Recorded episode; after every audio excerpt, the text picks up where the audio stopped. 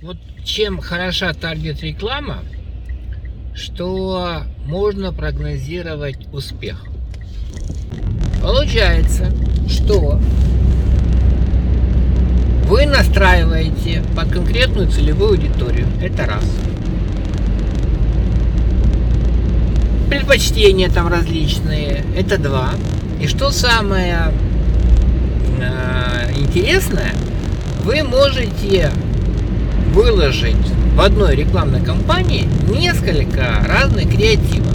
Ну вот, как всегда происходит ситуация. Заказчик заказал агентству, чтобы придумал разные креативы. Допустим, нарисовал тут 5 штук. А какой выбрать? Какой мы поставим на макетах бигборда? Только ж один?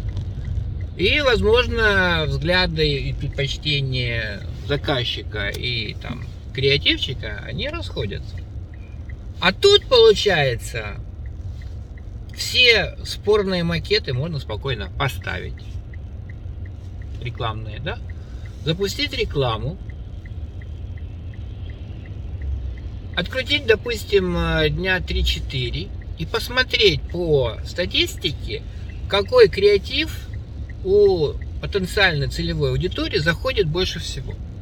Если он заходит больше всего, то его оставляем, а те, которые второстепенные, их просто отключаем и не сливаем на них рекламный бюджет.